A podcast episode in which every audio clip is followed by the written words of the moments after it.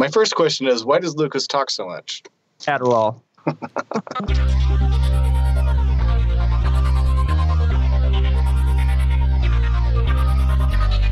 This episode is sponsored by Hired.com.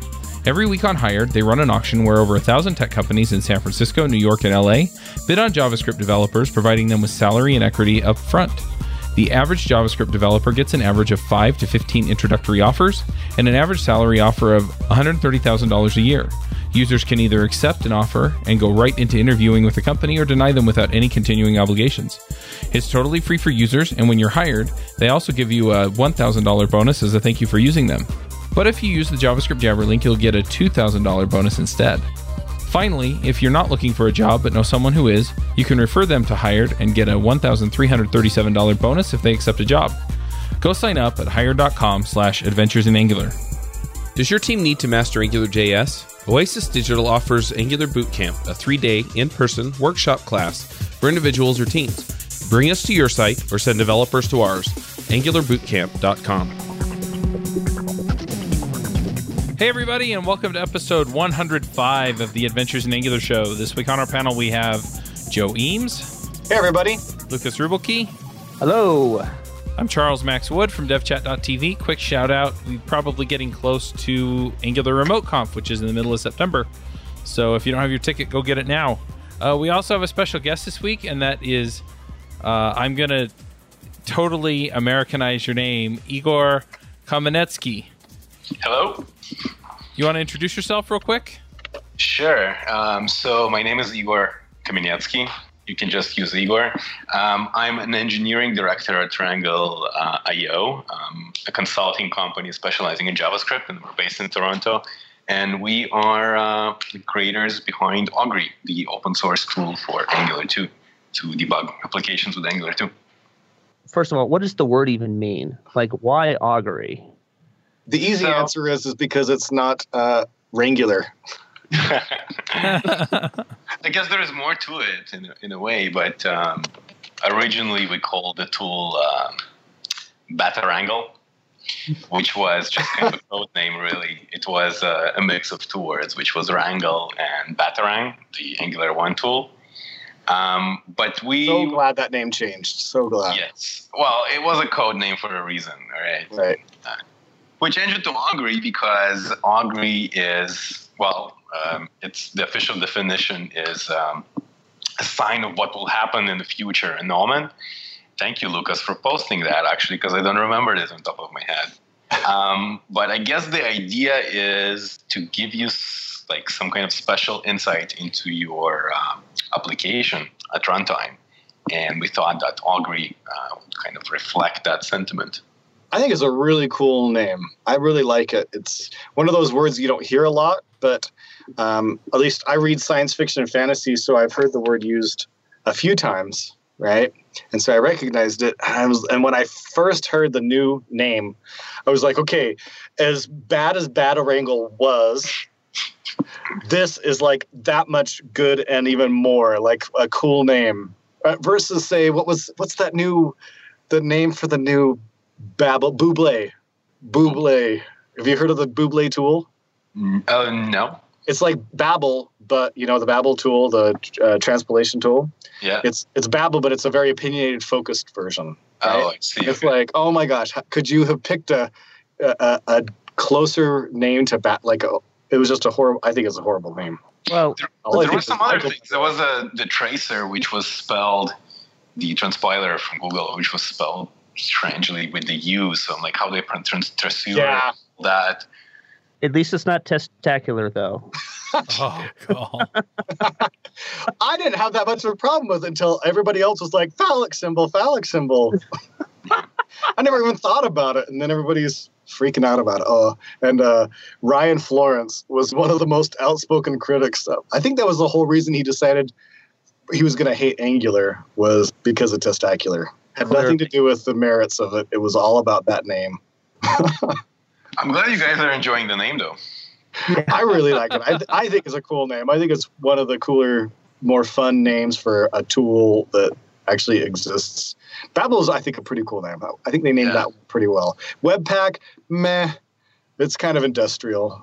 Angular, it's kind of fun, but I think Augury has a, a fun ring to it, and it's you know right in the right vein. Okay, that's that's good to hear. We had some other uh, you know ideas like Bug Killer 3000 XXL. That was a close contender there, but uh, Oh my, did not did not make the cut. I guess. Augury is definitely better than that one. Yeah. So have you guys uh, used Augury before? I hear that Charles actually managed to install and get it to work, uh, but I don't know about you, Lukas and, and Joe. I haven't yet. Finally today, I got it. I got it to work. Um, I tried actually pre-NGConf, and I, I don't know if I was just maybe it was my Angular app that just was so bad. Augury couldn't handle it, but uh, I was really like I was really looking for like ammunition today to just be like, what's the deal with this? It doesn't work, and then it just fired right up, and it was beautiful with graphs and all like this wonderful information. You know, just kind of ominous of like what's going to happen in the future, and so like I have nothing to say. Like it's rad, like it's cool, it works. Now it works for me in Chrome. Does it run in any other browsers? No, not currently. Um, You have Actually- plans to make it run in other browsers? So what we're okay. So I'll give you some insider info because actually that you cannot find on GitHub. We've been doing some work past week of playing around with. Uh, um, I guess it's called the Chrome or WebKit uh, remote debugging protocol. That's what your debugger actually uses to communicate uh, between your application to send the information to the debugger from your application and like pause and all that, uh, all that stuff that you usually get with debuggers. And we were kind of looking into using that so that we can decouple you know augury from chrome and use it in a variety potentially using it in a variety of other contexts. And at the first glance it does seem to be possible in theory but it could allow us to do a lot of cool things where we could have augury running as a standalone process in, its own uh, in its own little space like Electron app and things like that. So we're potentially exploring that. But ultimately, for you know, going back to your browser support question, I think we're going to focus on just having one thing work really well in uh, one environment, so to speak, and then take it from there. In short, we want to concentrate on trying to build like a good product with it. Sure. Has there been much expression of concern about just targeting Chrome for now? I, I haven't heard it so far. I haven't, you know, we, we didn't have any GitHub issues being opened of that or anything of, of that sort.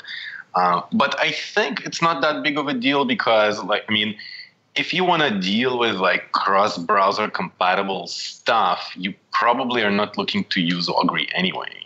Augury is Angular 2 specific stuff.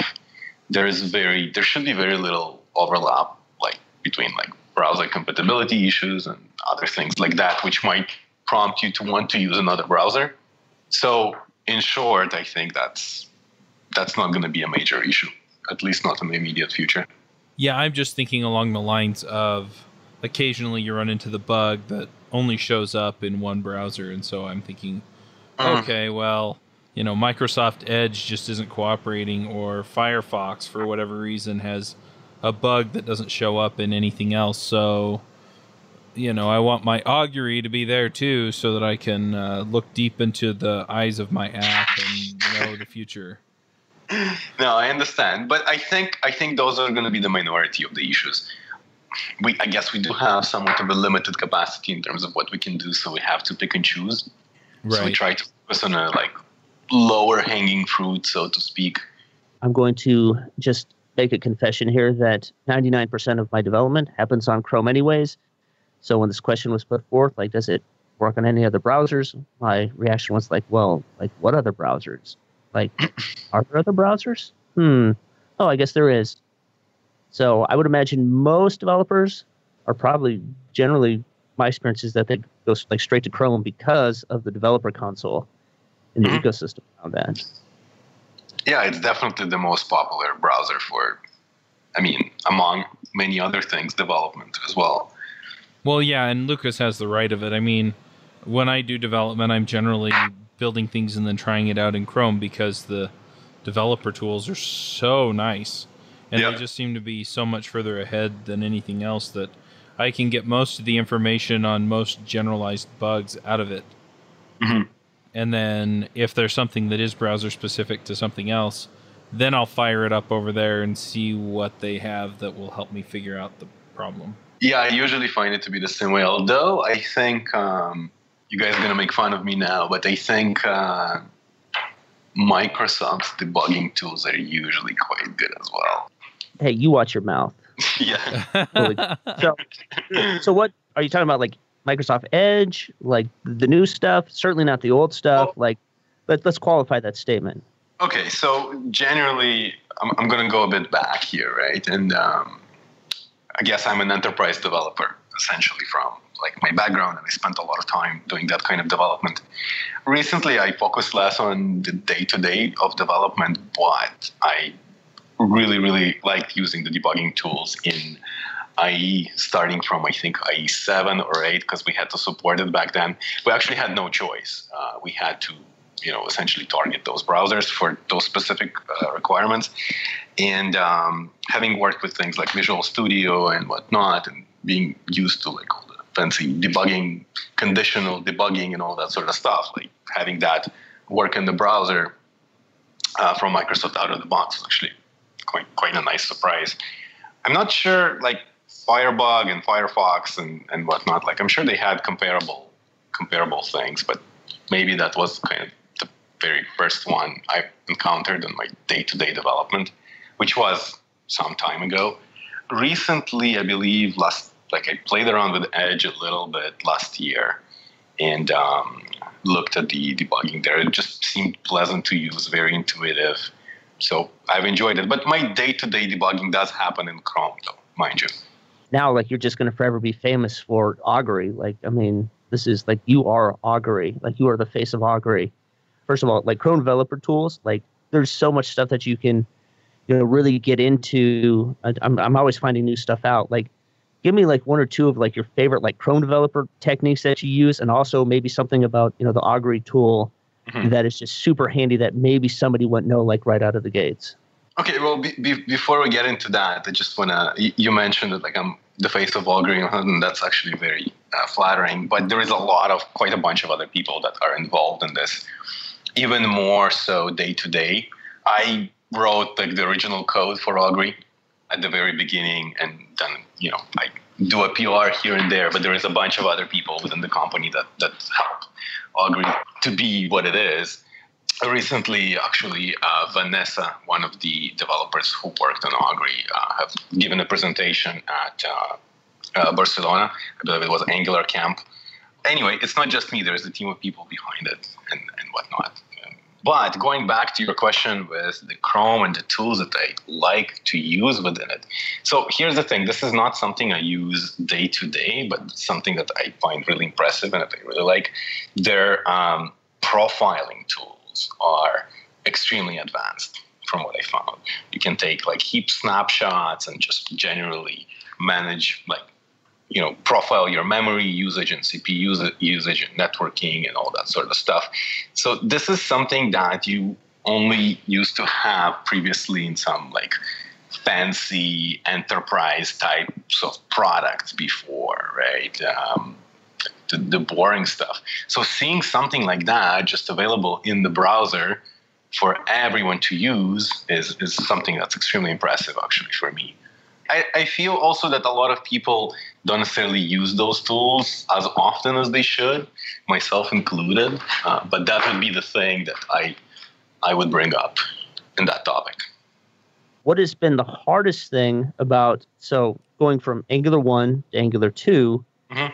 that you know you kind of inherited Batarang, and you know now you essentially have to write tooling around you know this entirely kind of new framework with you know the digest cycles are different. You know you've got like so I mean, kind of everything under the hood at an atomic level has changed. Mhm. So what was kind of the most challenging part of like actually getting at the atomic level and then basically like surfacing that information in a way that made sense. The the hardest challenge was actually like understanding what you can get out of the framework and how you can get it out. I mean, for me, also writing Chrome extensions and like understanding all those constraints um, that are unique to that environment was also something that was very hard. Yeah, so I mean, as cliche as it sounds, actually, the, the, the hardest part was to kind of start start. I mean, I we looked at the code for Batarang, and I mean, it's a it's a, it's a separate tool, right? Um, it makes sense and whatnot, but uh, it leveraged. Um, at the time, at least, like less uh, capability of the Chrome extension API, so it's not necessarily a good thing to learn how to write Chrome extensions. So we looked at some other things like the Polymer tools and React Dev tools and all that to see how they do that. So I think that was the most challenging part, understanding this Chrome extension environment and specifically the Chrome debugging extension environment. That was, I think, the hardest part. So I'm looking at the injector graph here, and this is actually pretty impressive. Mm-hmm. Like, so I have like an just an input on a on a page, and so I'm seeing my top level component, my home component, the form, and then the input.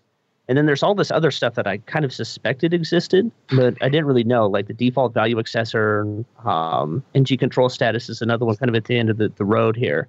Mm-hmm. So how are you pulling that out of Angular, one? Like how are you traversing that? And then secondly is what are you using to actually display this into this rather informative graphic?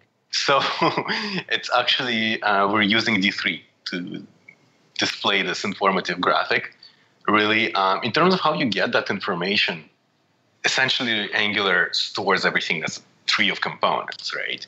Um, at the end of the day, you can get you know an object representation of that tree, and um, I mean from there you can like all that information is for the most part is already there. We just have to essentially serialize it and send it um, across the boundary to the front end uh, of the extension. Well, what we call the front end is what you usually see um, Augury uh, showing in the uh, Augury tab, right? So we don't really do too much. We don't transform this information too much or anything like that. Uh, we, for the most part, grab it almost the way it is, serialize it, add a few little things, and kind of send it to um, the front end for display. So the short answer is that this information is already kind of stored in that way. And in terms of looking at specific spots, because this this object graph can get quite complex, we got a good amount of help from the Angular core team, actually, from especially from uh, Tobias and uh, Miško himself, who uh, explained a couple of things there to to us. And so then the next question that I have, and then I'm putting the mic down. I'm going to make Joe or Chuck ask questions because I feel like I've been yapping the entire time. Is under the component hierarchy, you can actually like hot link to you know kind of these different levels. So for instance, the app that I'm looking at, I have an app component, an items component, form, an input, and I'm seeing this huge visualization. But then when I click on the items component, then like I jump to that in essentially the the component tree on the left hand side and it kind of updates. So like, how are you managing you know, like kind of communication of like, and I'm sure this probably actually goes to kind of the like the Chrome plugin stuff. Mm-hmm. But like when I click on you know items component, that it actually goes over to the left side and kind of selects that uh, mm-hmm. for me. So like that, like those kind of communications, like how's that happening? So you're talking about the overlay, like when you hover over different components in your tree and getting that highlighted on your app itself on the page. You mean? Yep. So just imagine like an app component, which is my top level component, an items component, mm-hmm. and then from there I have a form and an input. So you kind of got these four levels deep. So if I go and I select the input component mm-hmm. on the injector graph on the right hand side, I get this you know nice kind of layout of how everything's connected. And then right under that, you kind of got that breadcrumb menu that says like app component. You got the double arrows, items mm-hmm. component, mm-hmm. input. Well, then when I go to, I can actually click on that items component. Mm-hmm and then it automatically like the selection jumps from the input all the way back up to the items component. You know then everything is kind of like refreshed on the injector graph and it just shows that. So like how are you handling like that communication within the, the tool itself? I'm not gonna lie this specific part of functionality i'm not exactly sure but i'm gonna give it my best stab from what i remember without looking at the code. A lot of the times we actually have a reference to the native element itself. When you like work with native element within Chrome extensions, it's it's very easy to um, just essentially get to where it is on the page. It's as if you were going almost like you were going to the elements tab and selecting something and like double clicking that. So something similar happens within the um, breadcrumbs functionality, but to be honest, I don't remember exactly.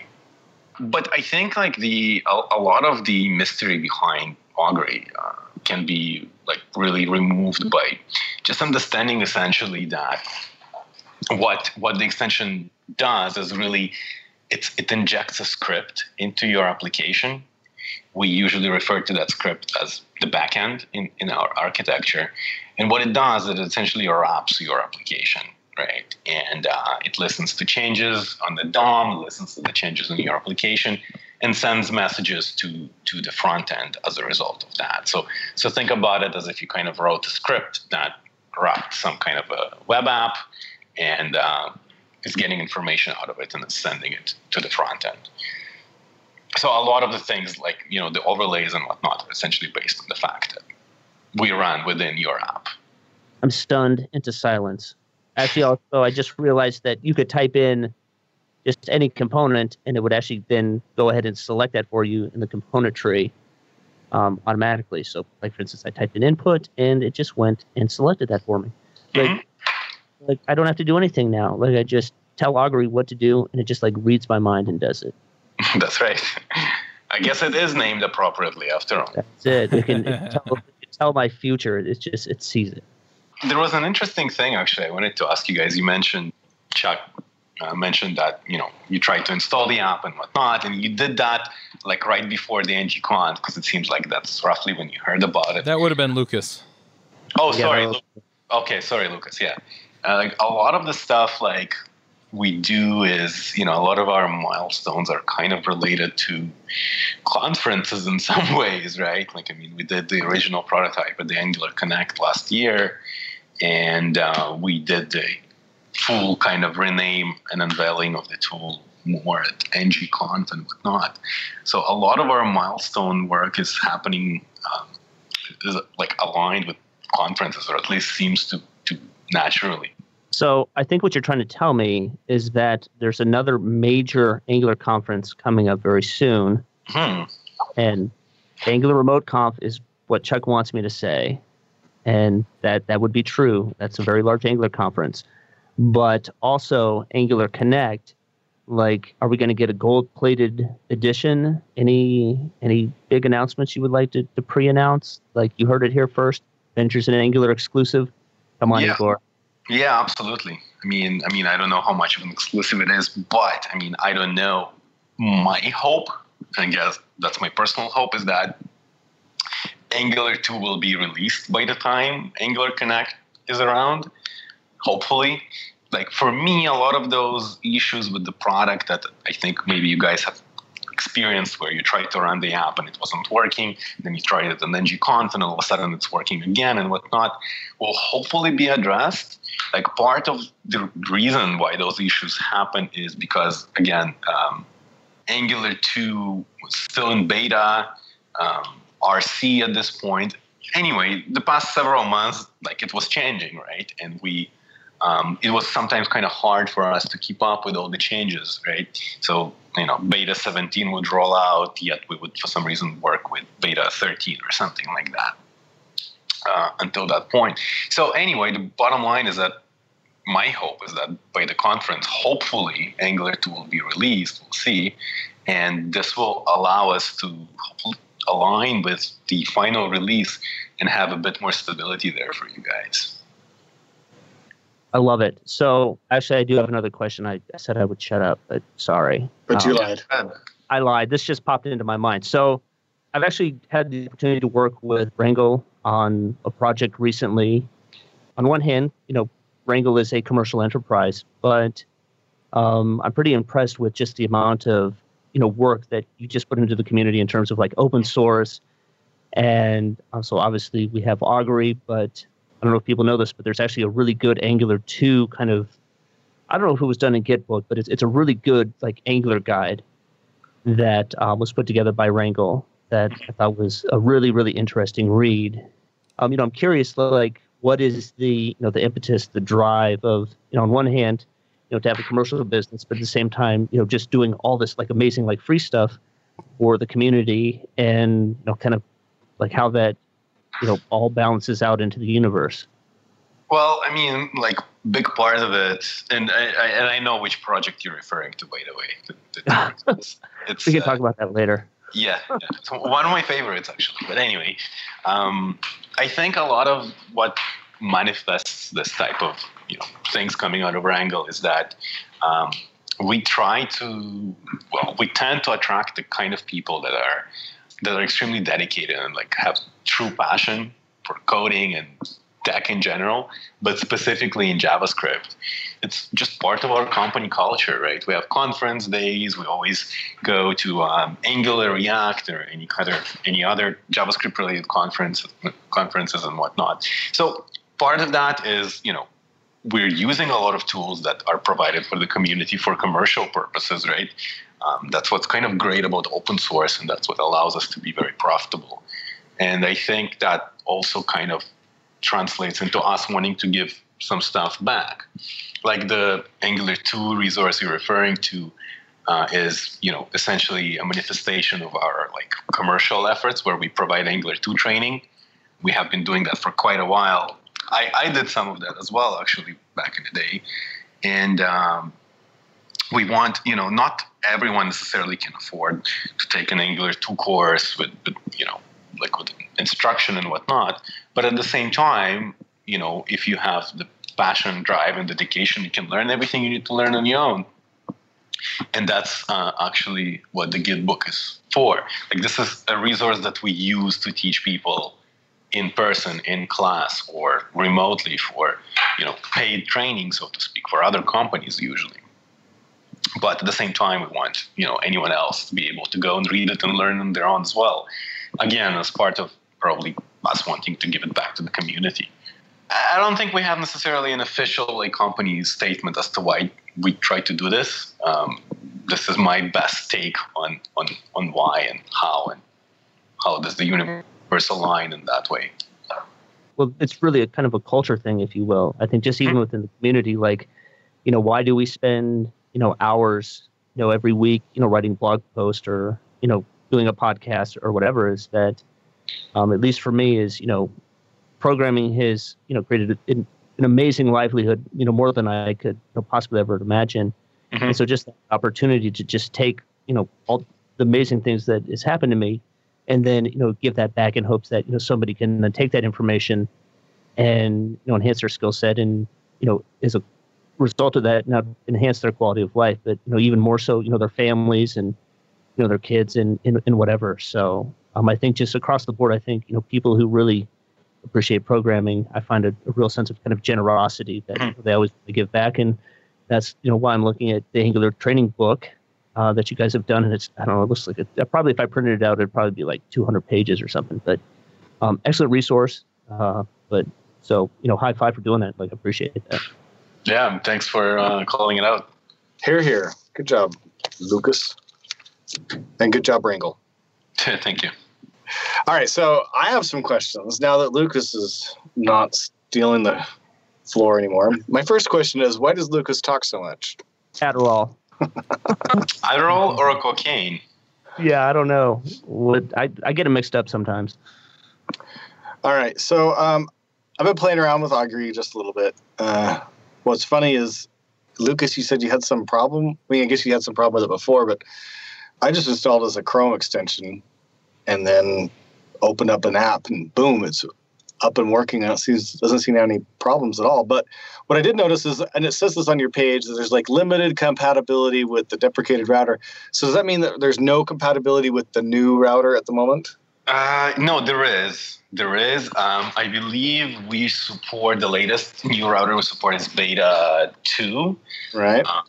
So there is compatibility with it. At the moment, we're kind of trying to um, support both. But I mean, obviously, eventually we'll, we'll, we'll remove the reference to the old deprecated router, which I think should be soon. Like, I think they're, they've been releasing a bunch of uh, versions quickly. So you still do need to do the little uh, this little uh, hoop by injecting the router into your root component, Yeah, yeah. Um, and that's is that likely to ever go away, or will that always be a little hoop? it should go away. Um, I wish I could tell you exactly when and, and how, but I'll just say soon.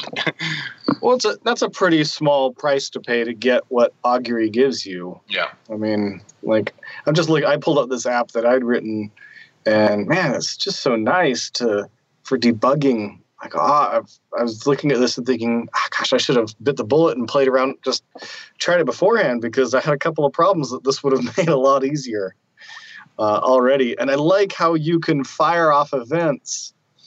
If you're got a component that exposes an event, you can see it, and then you can manually fire the event off, and don't have to like figure out how in the UI to get the event to fire, especially if it's something weird, you know, like an event that doesn't fire. It doesn't, no, just not just like a button click. So Yeah. that's really cool.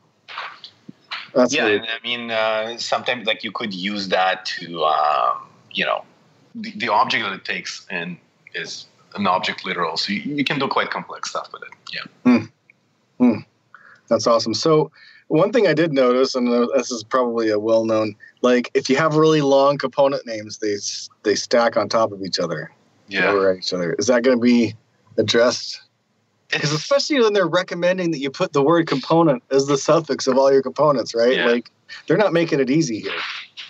Yeah, they're not. And actually, like, this was quite a challenge of how to deal with the limited space that's available to us. Mm-hmm. Because I don't have a final answer for that yet, but we're kind of working on that. But here's the thing feedback from the community and whatnot is extremely appreciated. So if you have an app and you have like long component names and there's like some kind of a weird like thing, you know, take a screenshot or even even better, like if you can sh- like create a GitHub issue with like some um, links to your repo or something so we could actually reproduce that, that would actually be perfect. Awesome. Yeah. Awesome. Okay. Here's what I think you should do. You should All just right. detect that the suffix, look for this last word being either component or service. Mhm. And if so, you could just do like C dot dot dot and do an ellipsis. Because we already know that it's going to be component, right? Yeah. You could look for that. And then obviously, and then if it looks like it's a fixed width font as well, which is nice for readability, but maybe if you went to a variable width font for this, that might also let you save a little bit of space. speaking of feedback actually like i hear a lot of good stuff coming from from you guys. And uh, i mean my current response would be hey can you please open github issue? Can you like you know join our slack get in touch with us and whatnot? But actually one thing i wouldn't say we dropped the ball on it but we definitely should have included this sooner and something we're working on right now is the ability to provide feedback directly from within the tool so you don't have to go to uh, github or something like that like I don't know, some kind of a smiley face or something there. So we just we get like a Slack message or something like that. But you got to be careful, right? Like, there's been this recent trend of projects that turn off issues because they're only taking pull requests. Mm, You know, they don't want people just to spout off about every little tiny thing. that's true, but I think like at the moment, I think we want to. listen more feedback. Yeah, we're also like the community participation is, is is encouraged. Like we have a lot of downloads. Um, listen, I'll take that problem of way too many issues created by the community at this point, and maybe deal with it uh, later once once when once it is causing us issues. So to speak. Um, Right. One one thing, like I, I see Joe posted a screenshot here with the situation you've described. I think that's what you meant, where you have the Yep. session list overlapping with the service. Yep. Here is my personal idea. That again, I'm not a designer, but we were thinking of potentially putting those names at the 45 degree angles. Yeah. Yeah. Those that would totally work too. And then you just scroll and you're good, right? Mm-hmm. Scrolling Yeah. Or but you already kind of have scrolling anyway. There is no way of Right. getting that. I gotta say, your option to switch to dark mode. Lukas mentioned this uh, in chat, but your option to switch to dark mode is awesome. Yeah. You know, I wish, like, I love the dark mode actually. I just wish we could somehow connect it with the setting that you've selected for yeah, Chrome. Mm-hmm. So you can set the dark mode for the whole, like, DevTools in Chrome. But guess what? There is no. There is They no expose dramatic, but yeah, you can't you can't retrieve. So we have to have a separate setting for now. Um, And good choice on purple. Thanks. We might be changing that potentially to um, reflect the elements tab I think one of the things we tried to do with the design originally, well, at least that's what I've, you know, asked um, uh, Fatima, one of the designers that worked with us, uh, and Daniel, when, when I had their time, was to try to go in the direction of making it look native to Chrome so that it doesn't like stand out too much and just like looks as part of the uh, natural ecosystem. So we that's kind of the design direction in part that we were trying to take here as well. Right. So is there a way to let's say I have a uh, or a list of you know repeated components and I got a gazillion of them and I want to find a specific one. Is there a way to to like with the Chrome DevTools to click on the element and then have it find it in the component tree rather than having to pick it out of the big long component tree? Oh, I see. So, like, you, what you're talking about is navigating your app in a way through the Elements uh, tab, and then from there being able to be uh, directed to Augury. Yeah. Um, I think there was some Chrome limitation to that, but we were looking into that, and it, it, it for some reason it wasn't something that was uh, too trivial. Mm. Um, so we figured, okay, well, you know, concentrate on the other lower hanging fruit, so to speak. I even see though in the Elements tab you've got an Augury ID on the element. Yes. So Augury ID is something that we add. This Mhm. is people might get confused thinking that this is Angular ID. No, but this is Right. Augury. and this is a way for ourselves to kind of keep track of which position in the uh, component tree the component resides. That's actually quite simple. So if you look at like your root is you know zero that has an Augury ID of zero, Right. but then its child has an ID of 0.0, and then its child has 0.00, and then 1, 2, and so on.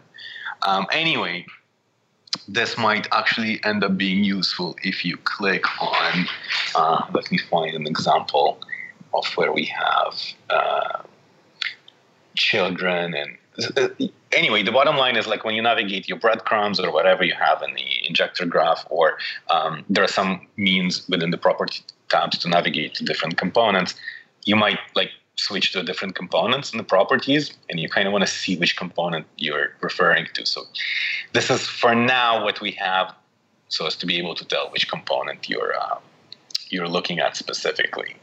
Going back to your question of having a bunch of components of the same name type so to speak um, yeah you'll have to rely on augury id Okay, so you can look up in the elements list the Augury ID, and then go back to Augury and find the matching one in the big long list that matches that ID. Basically. So at yeah. least there is one. There's there is a longhand way of doing it.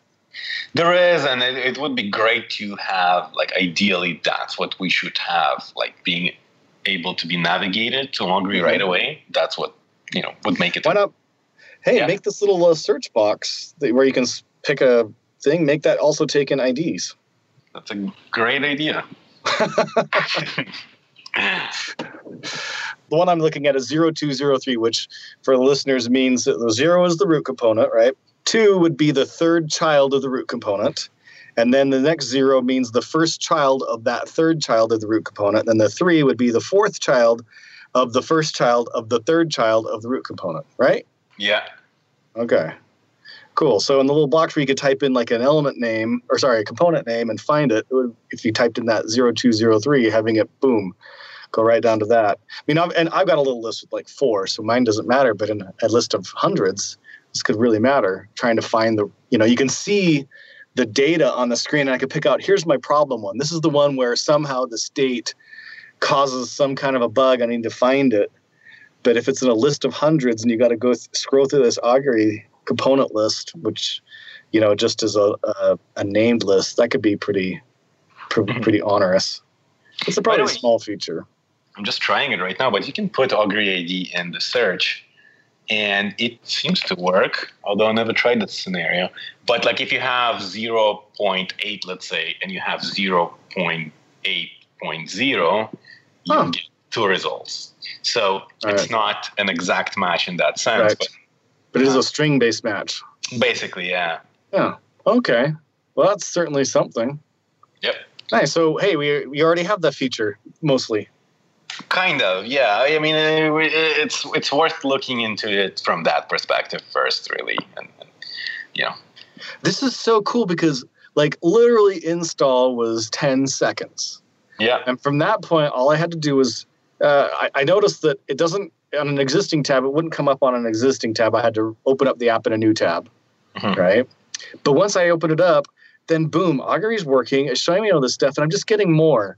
And there was zero friction at all. And if I don't use Augury, then I haven't lost anything by installing it. Mm-hmm right? But if I get into a bug and it's like, there's this one problem with the state, why is it setting it to this when this happens when it should be setting it to that?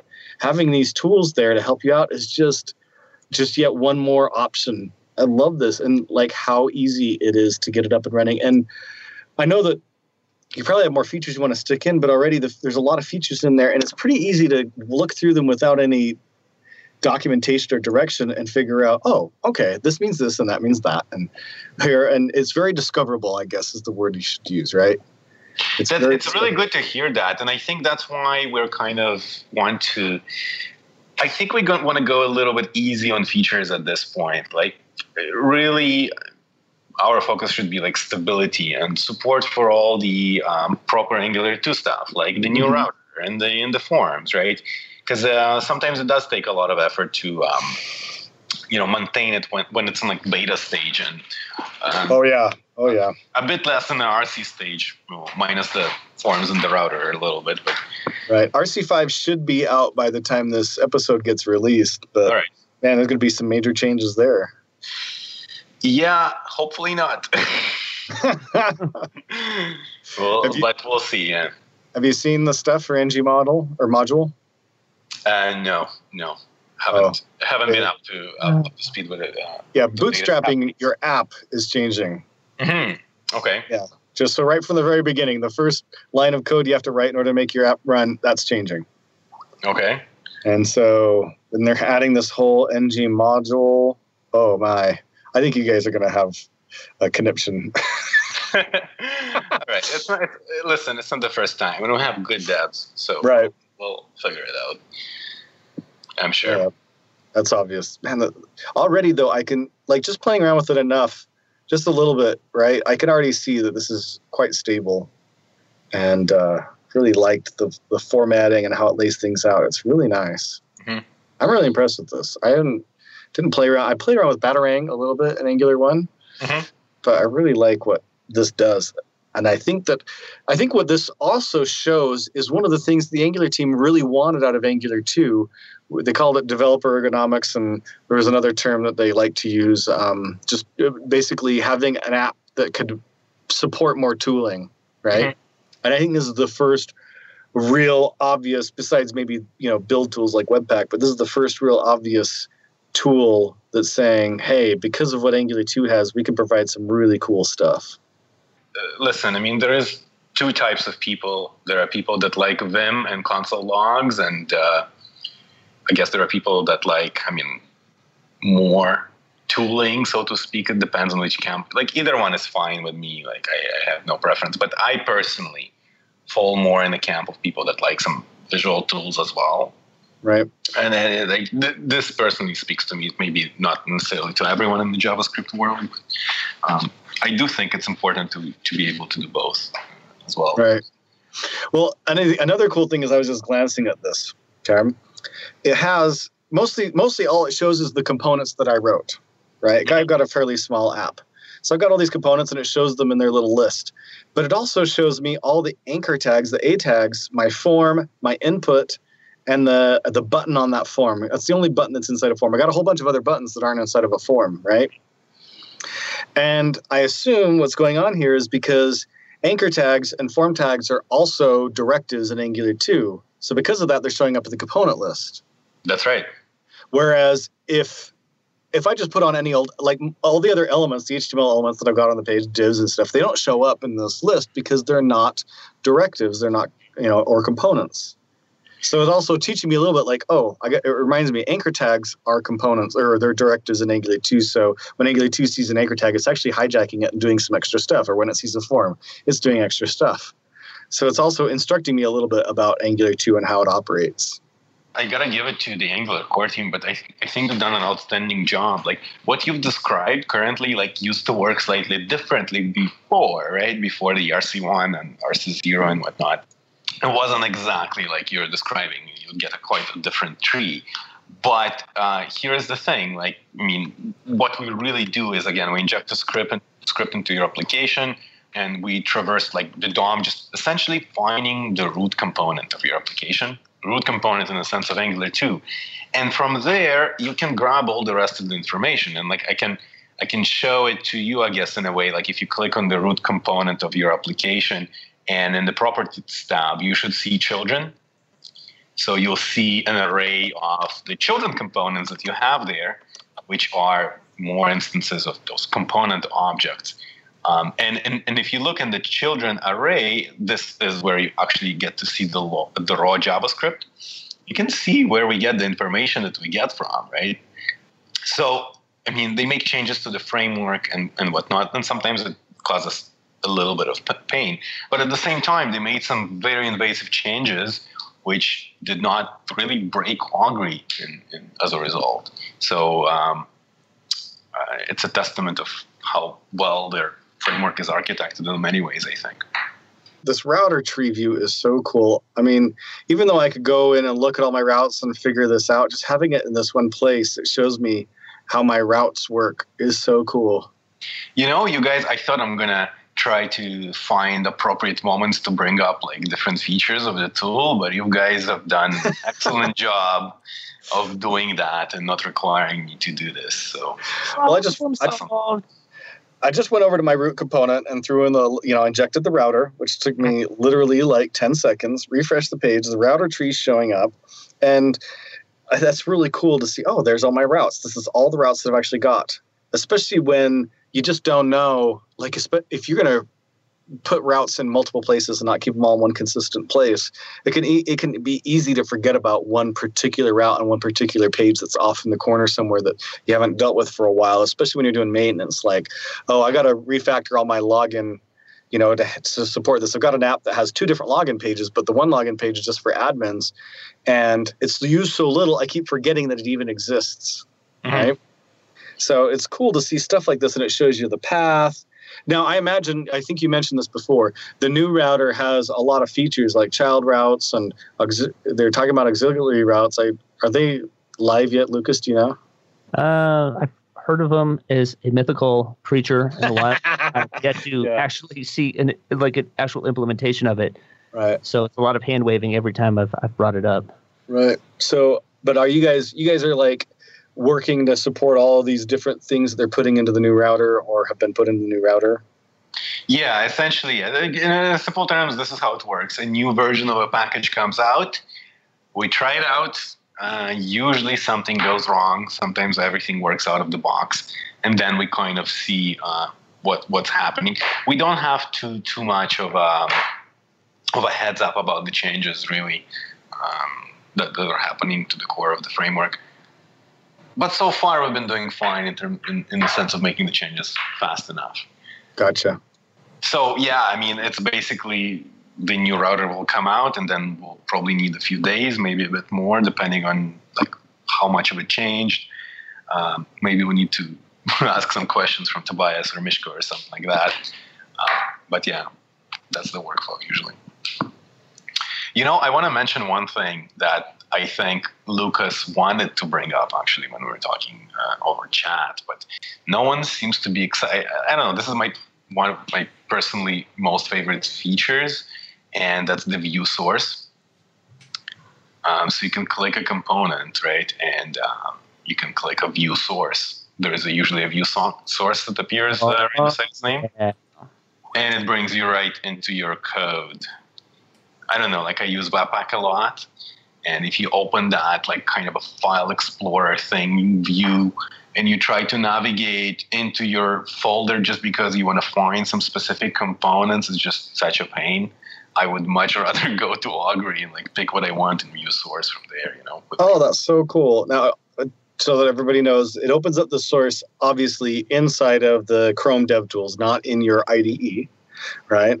But still, very awesome, and it uses a source map. So I did I did this, and it didn't open up the JS file, the compiled JS file. It opens up my TypeScript file Yep. and shows me right on the it goes right to the export class line of the component. Very cool. So that alone is worth ten times the price that I paid for this plugin. Like totally worth my 10, 11 or 12 times. at least like I'm I'm in fact, I'm gonna buy two of them today. I'm I'm going home with two plugins. There's a, there's a buy two get one free offer going on today only, Lukas. well, very cool. So, what about roadmap? The future? What's that like for Augury? So um, I'm not. He's going to tell us the future about Augury. Yeah. The, What's the- the augury of augury? that- that's very meta, guys. We're still a relatively small company, although we do a lot of big things. Um, but at the same time, have to manage our resources well here. Like my my main thing, I think, is to get the support for uh, the Angular 2 final release. And there's a few things that we really, really need to focus on there. So we talked about the nice things. I'm going to talk about things that are a little bit less nice. Um, there, we need to do a bunch of performance optimizations. Uh, we, we've done some, but we need to do more, and we um, they come in a variety of scenarios. Like I'm going to give you an example. In the version that we're going to release, we're going to have this uh, slightly different way of rendering the component tree where we're not going to go as deep by default. So if you imagine having um, a, a, tree with a lot of nested uh, components, I mean that that can get pretty slow, right? And um, so we, we render it by default into three levels deep, so to speak, so as to render the tree faster, and especially if you make edits and changes like to your components from Augury, like you change like a class or something of something, or instance variables, like it can get slow.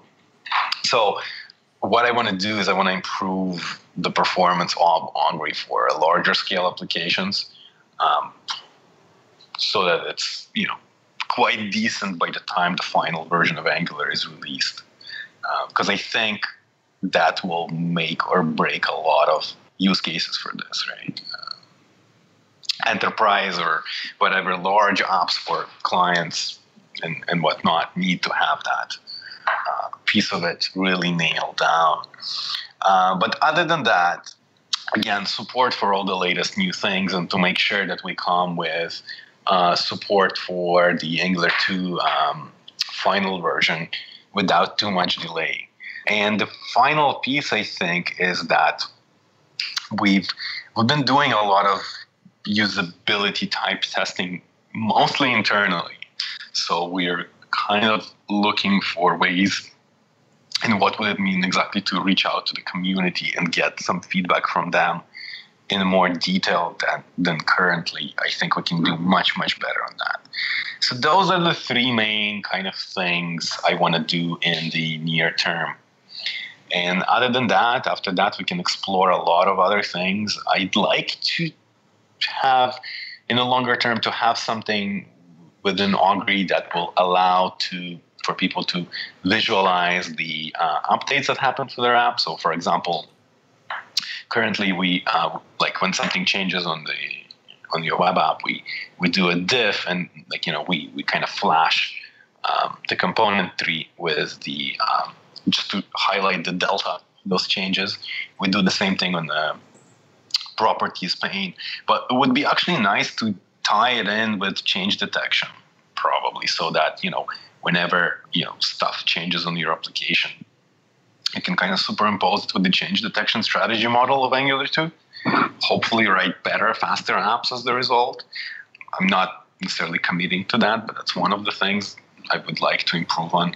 Um, so that's kind of the vague, rough, unofficial roadmap just for you guys. You heard it here first. No, it's just for us guys. Yeah, don't tell anybody. cut it out. Well, I mean, everyone who listens to this podcast as well, obviously, they're, they're obviously part of the inner uh, circle. So. I feel so much less special now. We're kind of at a time crunch for a couple of us, so let's go ahead and hit some picks. Uh, right. Lukas, do you want to start us off with picks? Yes, I have a really easy one that is just been golden. Uh, the last couple of days, I've been training myself to use keyboard shortcuts in Gmail, and it saved me. It saved me so much time, and it's just so much more efficient. Um, so I posted a link into the chats. They've got a pretty good list of all the keyboard shortcuts you can use in Gmail, but just doing it via the keyboard is uh, it's kind of been a game changer for me. So I recommend everybody just discipline yourself. It's taken me about an afternoon to get used to it, and I keep having to remind myself don't use the mouse, use the keyboard. But being able to navigate across tabs, you know, messages, you know, delete, archive, compose new messages, reply, whatever. You know, you pick up a couple minutes here or there, and it adds up to uh, huge time savings over the course of a month or even a year. So that's my pick. All right, Joe, what are your picks? My first pick is going to be John and Dan, the John and Dan show. Uh, I'm really excited. John Papa and Dan Wahlin are doing a two day training in Fort Lauderdale in the beginning of October. And they asked me to help out a little bit with them. And I'm super excited to be involved. So, one, Fort Lauderdale is an awesome place, super sunny, very warm. But two, two days of training on Angular 2, helping out John and Dan, who are obviously some of the best trainers, not the only trainers out there in the world, but some of the best Angular trainers out there. Our own John Papa, who we all love. If you want to check it out, the URL is uh, Fort Lauderdale. That's ftlauderdale.ng-learn.com to come and hang out on the beach with me and John and Dan. Oh, and if you use the code AIA for Adventures in Angular, then you can get $200 off a ticket. So go check it out. And then my second pick is going to be the new Jason Bourne movie, except it's an anti pick. Do not waste your time seeing the movie. It was so I after after a lot of complaining online and various places, I finally figured out the best way to describe it to somebody. It's like watching the cut footage from the other three films. It's none of the plot was was unique in any way. It was like take the other three films and boil them down to the most formulaic parts of their plot and make a plot out of that. So it's exactly the same as the other three, but just even taken down a notch. It's a complete waste of Matt Damon's talent. He's an awesome guy, does awesome actions, had the worst fight scenes of all of the three D- Matt Damon movies. I mean, I'm going to even stick the Jeremy Renner movie in there to say it was it wasn't that was worth seeing. Of course, this was not. It just was a waste of uh, time. So, I would highly recommend you don't waste your time unless you absolutely love Bourne so much you have to have to go see it. But if you've seen the other movies, you've seen this movie already, and you've seen the good parts because all that was left here was the bad parts. So that's my second and final pick. Don't waste your time on the Jason Bourne movie. Jason Bourne, the good parts, huh? Jason Bourne, the bad parts. That's what it should have been titled. Jason Bourne, the bad parts. I've got real quick. Uh, so this last week, July's been kind of a crazy month. Um, as you've listened to the last few podcasts, you've probably noticed that I've missed a few of them. Um, I was at Podcast Movement, and then I was doing other stuff, you know, and I was in for some of those and out for some of those. Last week, I was at Wood Badge. If you don't know what Wood Badge is, it's adult leader training for Boy Scout leaders. It's a week long. You actually have to camp out while you're doing it. Usually, I try and pick things that you know are tech related or TV shows, but uh, I also try and pick the things that I find impactful, and this was very impactful for me. The curriculum was was built in part with Stephen Covey before he passed away. Um, if you don't know who that is, Seven Habits of Highly Effective People. It was just terrific, terrific training, and I absolutely, I, I, I just I loved it. I learned a ton. It's very Boy Scouts focused, but at the same time, I don't think you can find uh, leadership training like this for less than a couple thousand dollars, except for Wood Badge, which is about $130 per participant. So if you're looking for uh, top notch um, leadership training, it, it's the same caliber. It's done all across the world, and you know you can do it for for that uh, inexpensive. Then I highly recommend it. Of course, they are teaching Boy Scouts values. If that's a problem for you, then you know do it. But I can't recommend it highly enough. Um, I found it to be something that uh, I think has made me a better person and at the same time has also uh, made me a better leader and has helped me think about what I want from the podcast and from my career in general. So, Wood Badge was incredible. I'm also going to pick the Boy Scouts of America, uh, just because I think it's an organization that teaches great values to young men. And incidentally, you can also, if you're a young woman, uh, you can join a venturing crew and you know learn some of those same values. And they're terrific pro- programs. Uh, lastly, I'm also going to pick uh, Tifie Scout Camp, which is where my particular Wood Badge course was held. Now it's up in the Mountain Dell Scout Ranch, which is above Mountain or Mount Pleasant, Utah. So if you don't know where that is, it's kind of rural Utah. Uh, it's up on the bench. You can kind of get up there and look out over the valley, uh, that Sanpete Valley in Utah, and uh, yeah, kind of see the farms and the the towns out there. And it, it was really really awesome. And just being out there in nature, we saw some four point bucks and some five point bucks just walking through there because uh, you don't hunt on the, or at least I don't believe they let people hunt on the the scout property.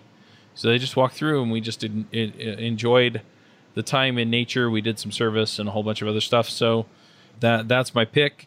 Great stuff. Igor had to step away for just a second, so I'm also going to take the opportunity to plug really quick. Um, I am putting on Angular Remote Conf. Uh, this will come out about two weeks, I think, before it before the conference. So you're going to want to get tickets now. Tickets will be $200 regular price. You missed the early bird.